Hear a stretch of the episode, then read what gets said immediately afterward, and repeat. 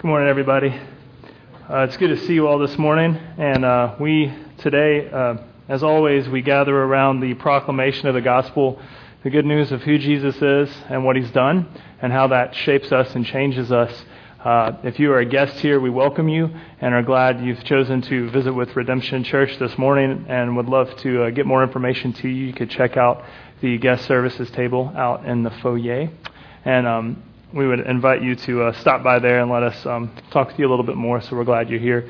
Uh, if you've been with us for a while, you know this summer we've been going through a series we're calling Are You Serious? And we've looked at various facets of the Christian faith. Are you serious about the Bible? Are you serious about faith? Are you serious about Christian unity? Etc. And today we're kind of knocking out the, uh, the end of this uh, series. And um, after Labor Day, we'll be starting a series on the book of Hebrews uh, that we're really stoked about. So I would encourage you to uh, begin reading and praying over the book of Hebrews. And uh, we'll be camping out there for probably a year or so. We'll see. Uh, but today, as we, uh, as we finish up this uh, Are You Serious series, we're going to be in the book of Mark, chapter 3. the Gospel of Mark, chapter 3, as we look at the topic of stewardship. Are you serious about stewardship? So, um, often when we say the word stewardship, people obviously or, or most often think of, you know, dollars, money. It's like, all right, here's a stewardship talk from a pastor. He's going to talk about money. Let me tell you, uh, today we're not going to talk about you or your money. We're going to talk about Jesus and his gospel. Okay? We're not going to talk about uh, what you must do with your stuff, but rather who Jesus is and what he's done and how he changes our identity, our community, the mission, our motivations, our hearts. Okay? So that's just a little up front. Why don't I pray and we'll dive into the text this morning. Father God in heaven, thank you so much for a time to gather with your people as your people. Lord, a time to sing your praises to you and over one another through music. God, to proclaim your goodness through reading. Uh, God, to praise you through prayer. To celebrate time together in fellowship and in communion. And Lord, now through the reading and proclamation of your word.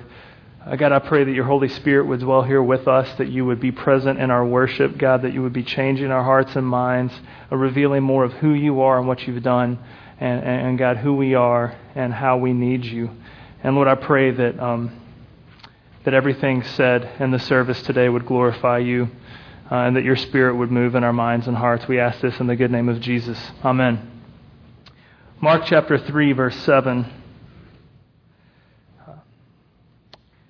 Jesus withdrew with his disciples to the sea, and a great crowd followed from Galilee and Judea, and Jerusalem and Idumea, and from beyond the Jordan, and from around Tyre and Sidon. When the great crowd heard all that he was doing, they came to him. And he told his disciples to have a boat ready for him because of the crowd, lest they crush him. For he had healed many, so that all who had diseases pressed around him to touch him. And whenever the unclean spirit saw him, they fell down before him and cried out, You are the Son of God. And he strictly ordered them not to make him known. And he went up on the mountain and called him, called to him those who he desired, and they came to him. And he appointed twelve, whom he also named apostles, so that they might be with him, and he might send them out to preach, and have authority to cast out demons. He appointed the twelve Simon, to whom he gave the name Peter, James, the son of Zebedee, and John, the brother of James, to whom he gave the name Boanerges, that is, sons of thunder, Andrew and Philip and Bartholomew, and Matthew and Thomas, and James, the son of Alphaeus, and Thaddeus, and Simon the Cananean, and Judas Iscariot, who betrayed him. This is God's word. Friends, Jesus meets us in our greatest need, even if we don't know what it is. This good news redefines the purpose and motivation for our lives. As I mentioned earlier, what comes to mind when I say the word stewardship? Because often we think of money and we approach it from an ownership standpoint, saying, well, if you're going to talk about stewardship, you're going to talk about me and my money. Uh, but rather, when we look at stewardship, we can see that we steward other things besides resources. We steward relationships, opportunities, uh, skills, talents. But see, we approach these things from an ownership perspective, saying, well, this is my uh, relationship with this person, or this is my opportunity in the workforce, this, these are my resources, and, and this is my skill or talent. And see, what happens is we have this ownership mentality that is very much, you know, me focused. And we think ownership. How does this relationship serve me? How do these resources serve me? How does this opportunity forward my ambition or my goals? And how does this talent or skill uh, benefit me? But the good news of the gospel is that Jesus changes us from owners to stewards. We no longer have the mindset of these things serving me for my benefit, but we see that these things, whether they be resources, money, uh, talent, skills, relationships, opportunities, these things are, are gifts from God for you, but also for the advancement of His kingdom. So no longer do we see ourselves as owners taking stuff in, but we see ourselves as stewards, giving opportunity to make much of Jesus in every area of life. And this is a radical shift that only the gospel can bring. I can't pep talk you into this mindset. Only the Holy Spirit of God enacting in your hearts and minds to show you who Jesus is and how he changes us can bring that kind of transformation. Because I don't want to stand up here and talk about what you must do with your stuff and your opportunities, but rather show you who Jesus is and what he's done and how that changes everything for all of us and how that makes much of him and his kingdom. Because the gospel gives us no longer are we stuck in an attitude of ownership, but we have stewardship, so we see ourselves uh, having a new identity as disciples, following Jesus with a new mission and a new action of, of stewardship, joining in his kingdom work to proclaim the good news, to embody uh, the, the restoration that Jesus brings. Because stewardship at its core is not about you and your stuff. It's about Jesus and his gospel. It's about us together partnering on his mission to love and to serve a broken world and to make disciples to worship him who has called us from darkness to his marvelous light. And we see this in this passage today. In Mark chapter 3, it's at the uh, beginning of the Gospel of Mark, and we see that uh, in the context of Jesus' preaching and teaching, he is stepping into a world that is, it is politically charged and religiously charged. There are people who are uh, very much consumers seeking to take advantage of others and to get as much as they can, much like our world today. There are people who are good, devout, religious, traditional people trying to live a good life, trying to uh, perform well so that God would love them and accept them, trying to do what's right so that others would like them and approve of them. And we see that this too is common in our day and age today. So we see that the context of Jesus' setting is very similar to ours because you see two types of people even in this story. You see the great crowd who are people with a lot of need and you see those who are out doing and performing things, perhaps to see if God will approve of them more, and others will say, hey, you're doing a good job. So you have the great crowd, and you have the apostles. You have those who are in need, and you have those who are doing good things. And you and I can see ourselves often in one of these two categories as well. So you look at first, you see the needy the great crowd. In verse 7, it says, Jesus withdrew with his disciples to the sea, and a great crowd followed him. From Galilee, Judea, Jerusalem, Idumea, from beyond the Jordan, from around Tyre and Sidon. This is amazing. There's a tambourine. Excuse me. Man. You see a great crowd of people from all these various cities. This, Jesus is bringing, uh, is drawing attention not only from one city or one town or one region, but from all over the place.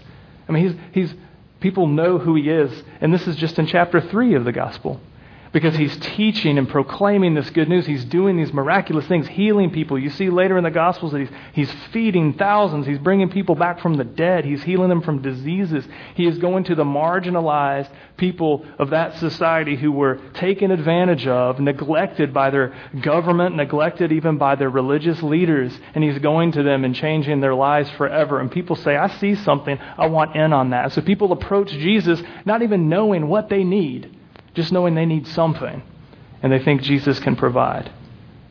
they don't understand that their greatest need is radical transformation. I mean, imagine being there saying, I'm so hungry, I heard Jesus can feed people, I'm going to go get a sandwich. Right? Or saying, I'm sick, nobody can heal me, I'm going to Jesus because maybe he can make me feel better. Right? People are going to Jesus because, Scripture says, there was a great crowd that heard what he was doing, verse 8 says. They heard what he was doing. They heard he was healing people and changing people's physical ailments. But they didn't realize their greatest need is to have an encounter with a Savior. Ironically, the demons, the unclean spirits, recognize who he is. In verse 11, the unclean spirits saw him. They fell down before him and cried out, You are the Son of God. Notice the crowds don't come to him in this particular story saying, You're the Son of God. They just come saying, Hey, you got something. I need something. Help me out. But the spirits, the unclean spirits, recognize that Jesus is the Son of God. Interesting. Because people approach him honestly like consumers, not knowing what their greatest need is. We see later in the passage in verse 13, he calls together his uh, apostles, he sends them out, and these men do amazing things. They have the authority to cast out demons and to preach, to proclaim the good news. So here you see this great context of the first century political corruption, religious corruption, people, consumers needing something, people taking advantage of others to advance their own agendas. But here we see Jesus gathering people to show his goodness. So often, our human nature typically expresses itself in those two ways being consumers or being performers.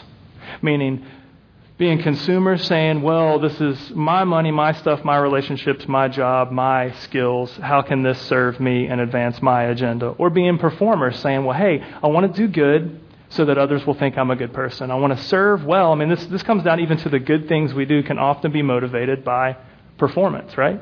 I mean, you could say, look, I want, I'll, I'll be honest with you, I've struggled with this in my seven years of ministry at this church.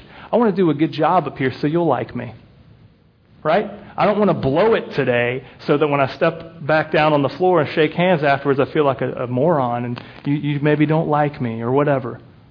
Just a little personal caveat. So, we often have consumeristic and performance driven things in our lives with each other, but honestly, with the Lord. We have this with God because we see people come into Jesus wanting something from Him. They like the perks that the Christian faith brings.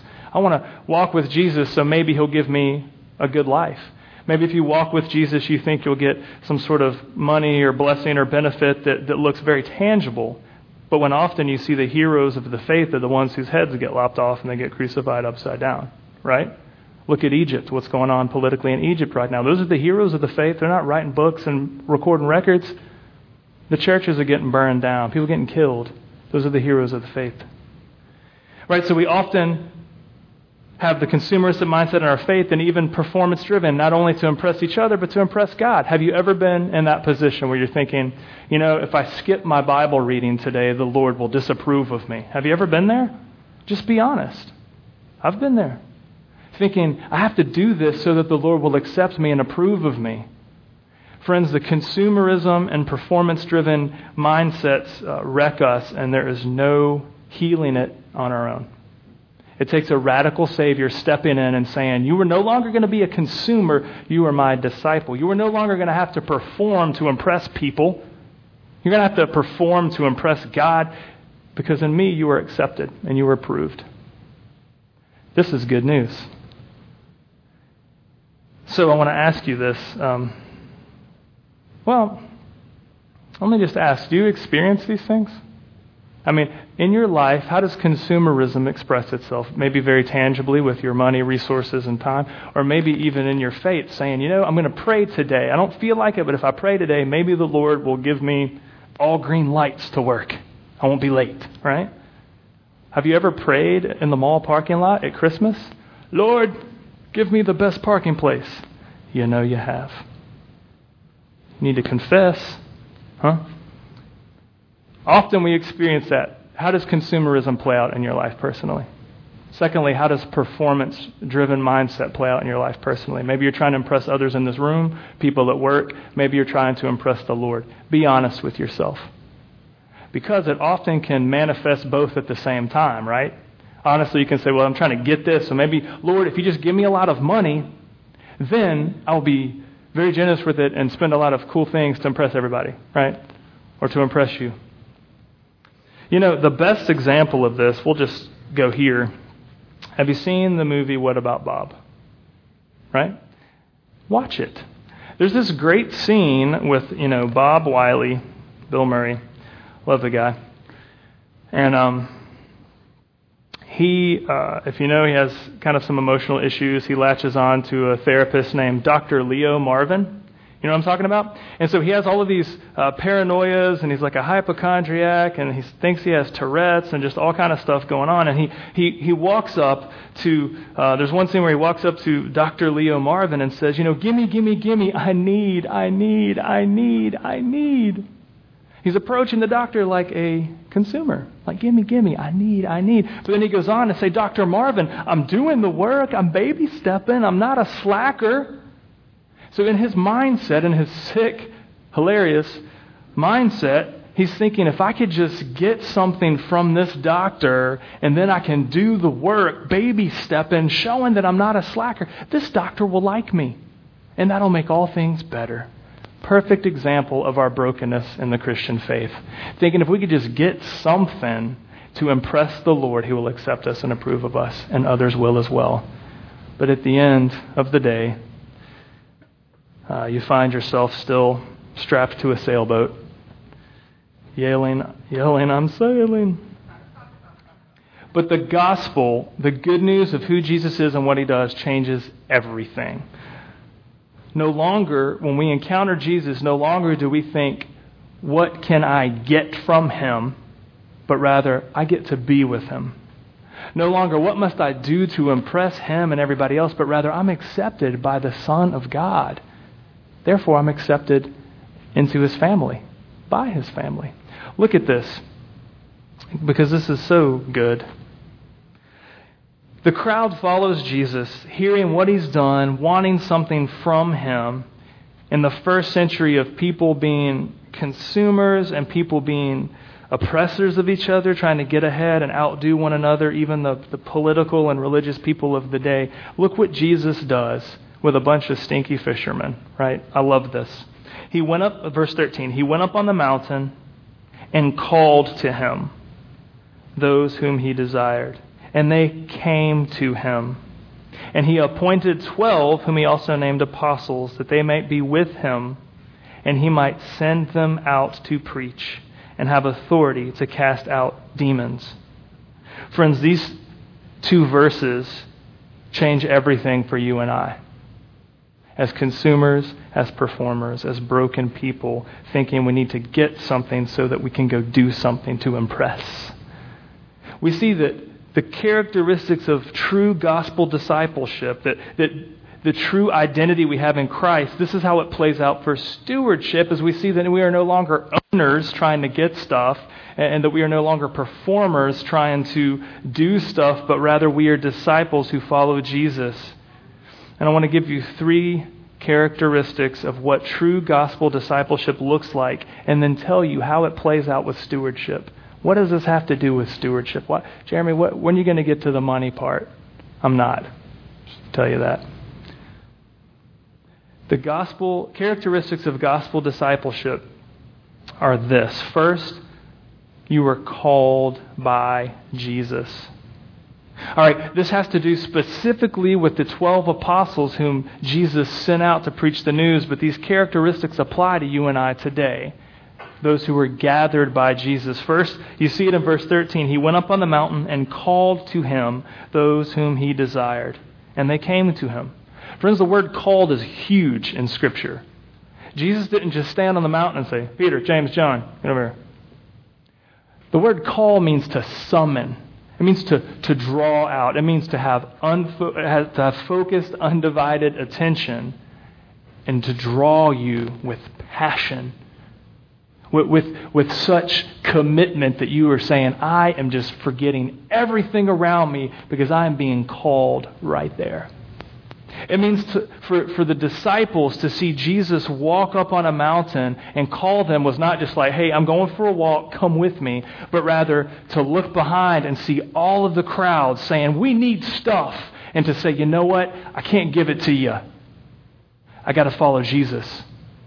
There are hundreds of people following Jesus and, and by proxy his disciples. And as Jesus walks up on the mountain, can you imagine hungry people saying, Man, Jesus is leaving us. Peter, will you give me some food? Or a sick woman coming up and saying, James, I'm sick. Can you heal me? And so look in that moment and say, as much as I would love to, because it would make me feel awesome, I have to say no right now. I have to say, my commitment is to follow Jesus. He is calling me. He is summoning me. He is beckoning me. I have to say no to a good thing in light of the better thing right now.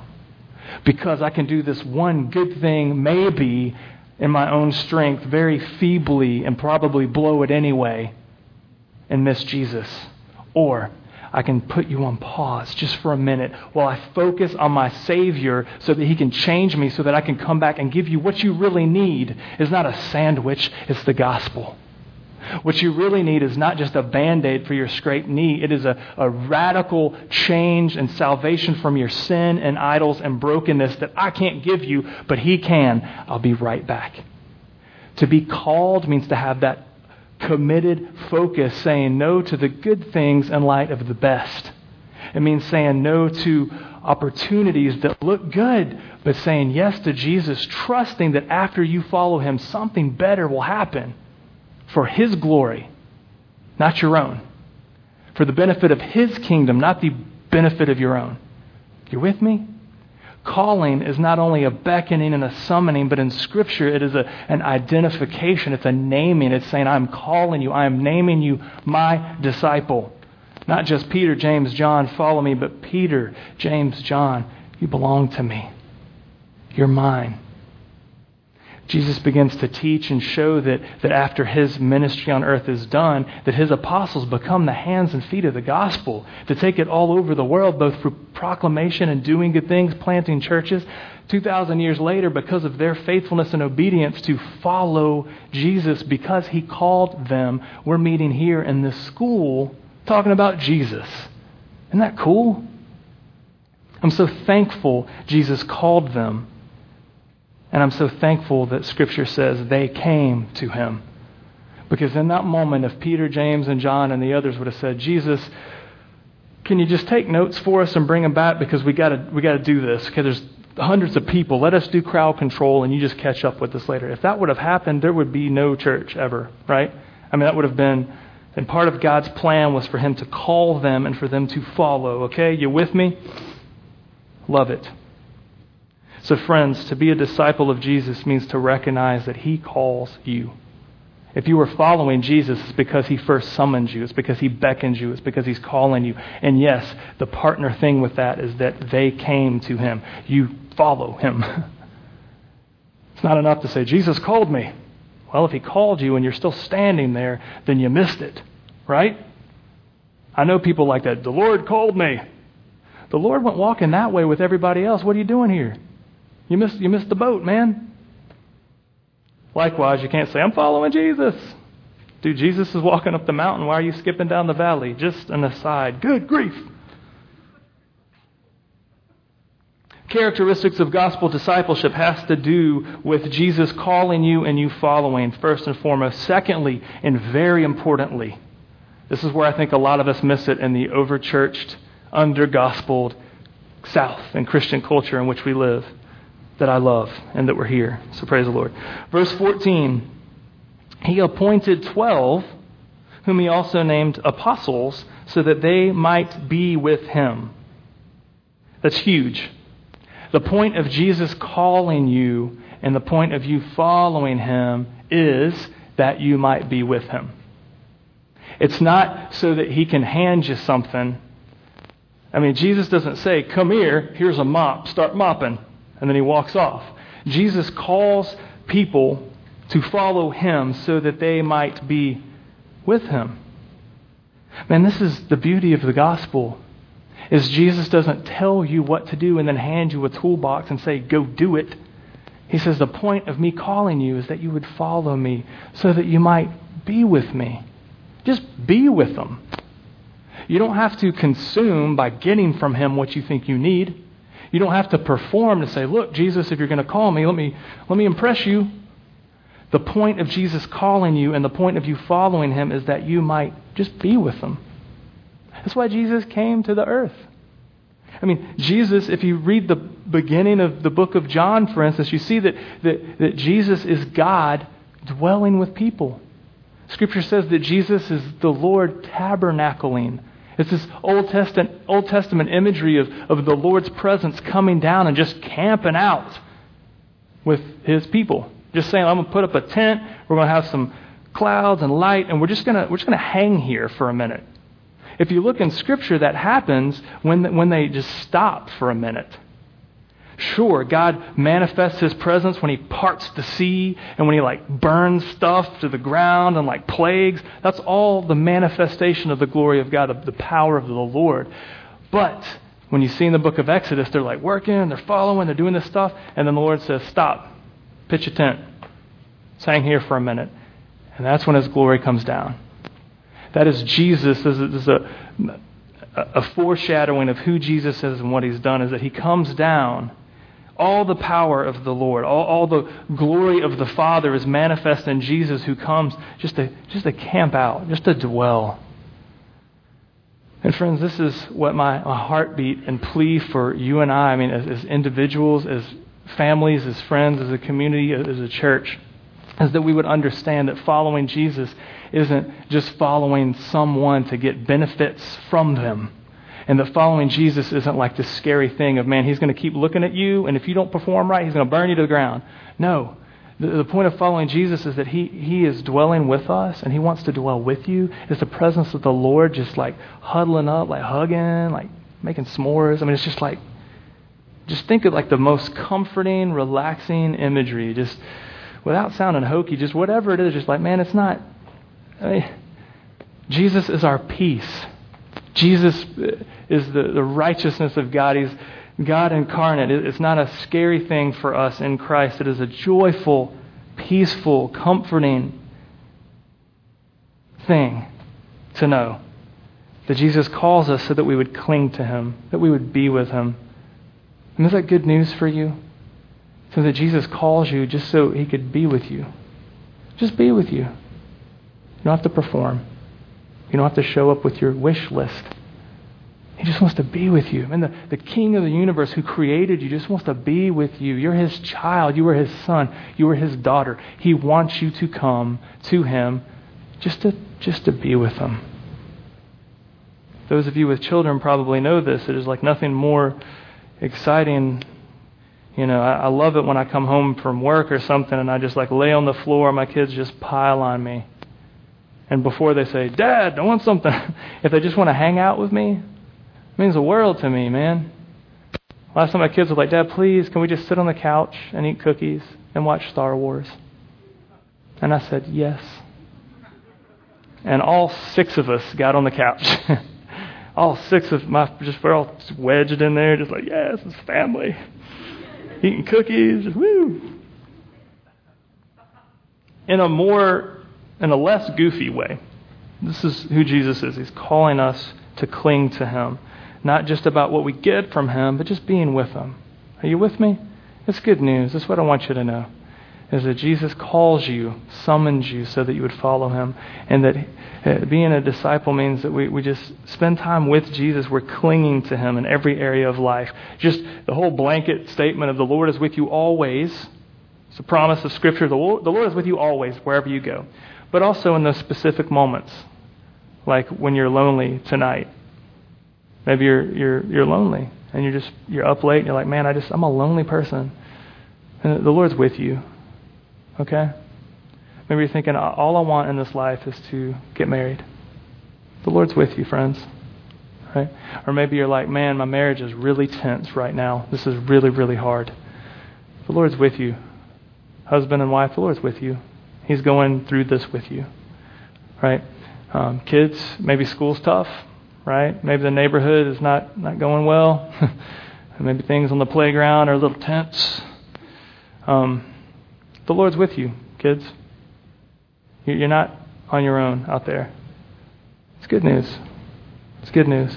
Thirdly and finally, we see that no longer as consumers and no longer as performers, Jesus calls us to be his disciples uh, because first he calls us and we follow him. Secondly, we, we cling to him because he, he just wants to dwell with us and for us to dwell with him.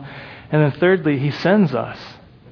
And this is where we see specifically this applies to the apostles, but it's not only for the apostles in this instance. The word apostle means one who is sent with a message, right? And so we see Jesus in verse 14. He appointed 12 whom he also named apostles, as those who were sent with a message. There were 12 of them, so that they might be with him, right, dwelling, and they might, he might send them out to preach and to have authority to cast out demons.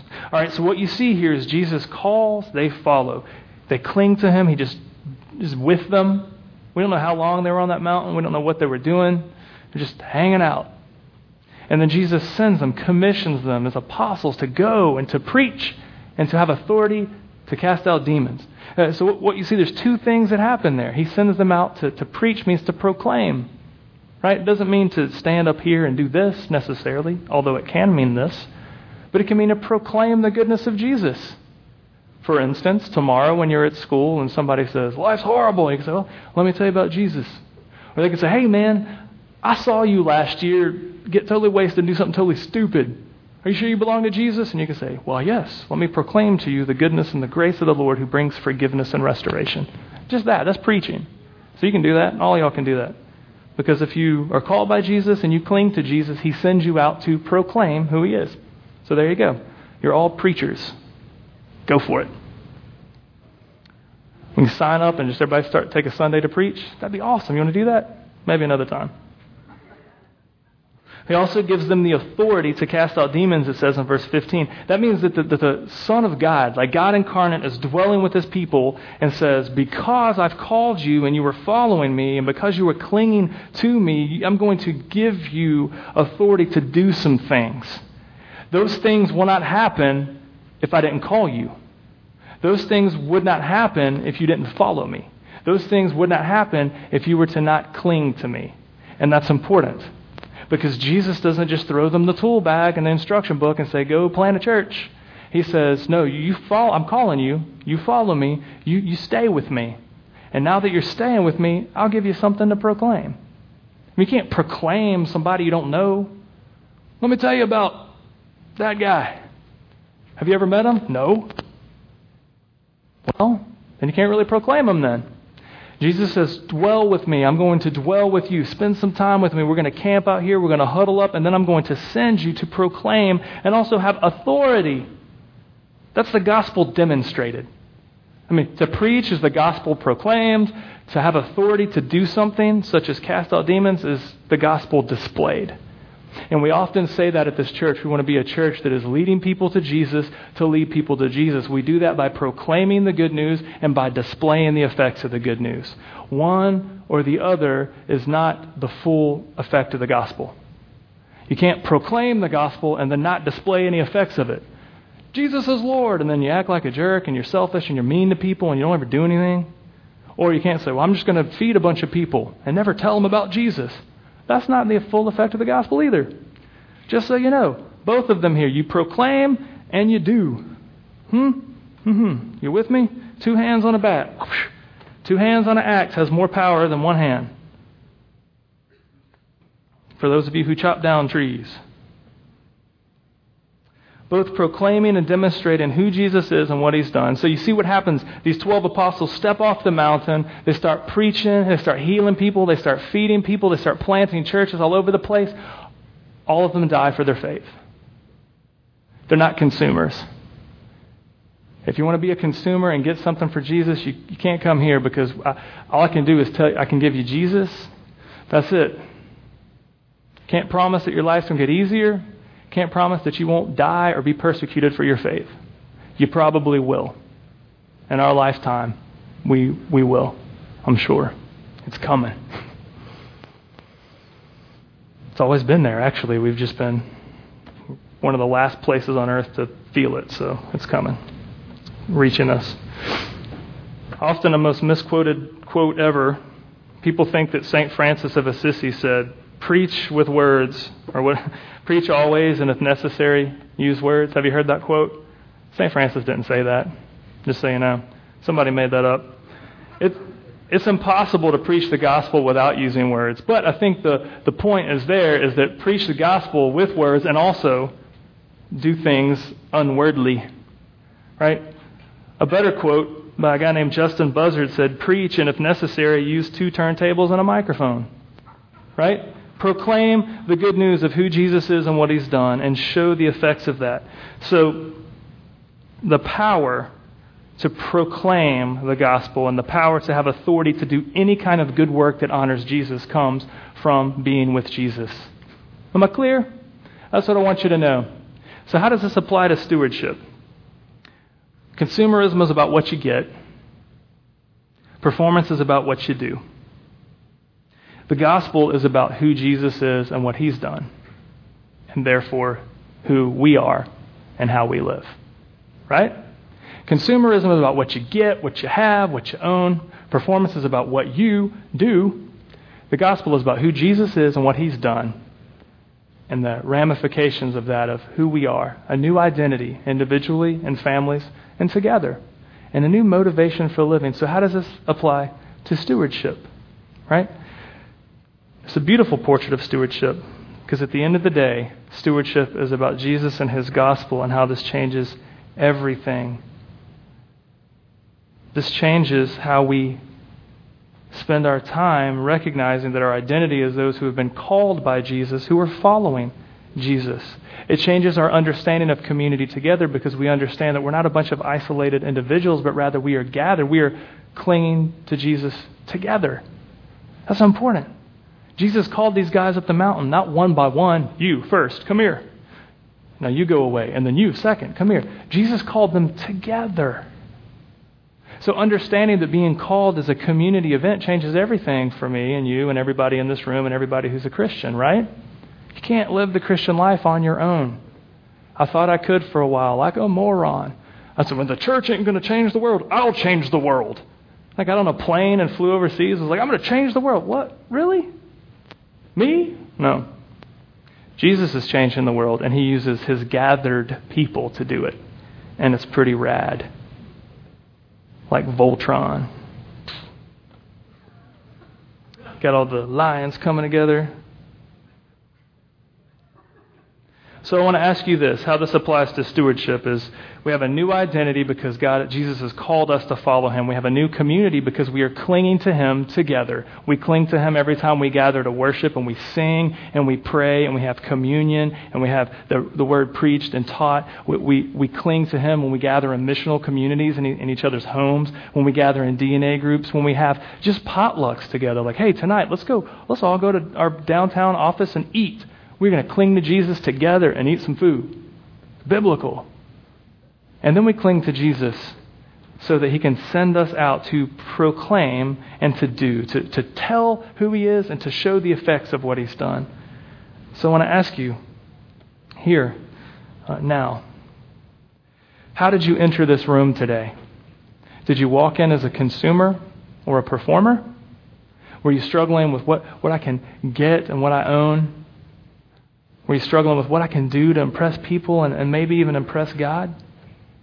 It is my hope and prayer that we all take a good, hard look at our hearts as consumers and performers and repent of that sin and lack of faith and cling to Jesus together and trust that Jesus calls you, He identifies you as His his child, as his disciple, and that we gather together clinging to him, and that he sends us out to proclaim the good news and have authority to do things together. This applied to the apostles. It applies to you and I today as followers of Jesus.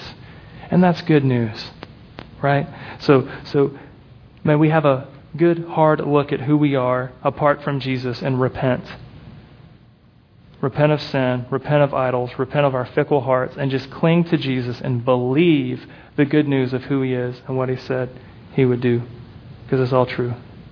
Is that cool? Let me pray. Father God in heaven, thank you for the time to open your word. Jesus, I thank you for your gospel, your good news. I thank you for who you are and what you've done. Jesus, I thank you for the good news that you proclaimed on this earth and that you displayed by your perfect life, your death, burial, your resurrection, and ascension to heaven. God, I thank you that you have empowered your people because you called them, you summoned them, and they followed you, and you and they cling to you, and, and then you sent them out to preach the good news and to display the effects of this good news. And, and God, because of your faithfulness through them, uh, we are here today celebrating the gospel. And so, God, I pray now your Holy Spirit would transform us individually and in our marriages and families, God, that we would not rest in what we have, nor would we rest in what we do, but Jesus, we would rest in who you are and the new identity we have because of you, Jesus. And that this good news would propel us to tell others and to, to do good works, not so that you would love us and accept us, but because you love us and accept us. And that through your work in us and through us, the world would come to know the beautiful name of Jesus. That many would turn from sin and idols and cling to you in faith, Jesus. God, I pray that you would, uh, God, that you would bless our community with joy because of this good news. Lord, that we would not be selfish and stingy. And Lord, that we would not be bitter and afraid and angry. But Lord, that we would, would have joy, resting in who you are and what you've done for us. And God, that this would ripple out to the nations. Jesus, we ask this for your good name, for your glory, for our joy, and the advancement of the gospel. In Christ's name, amen.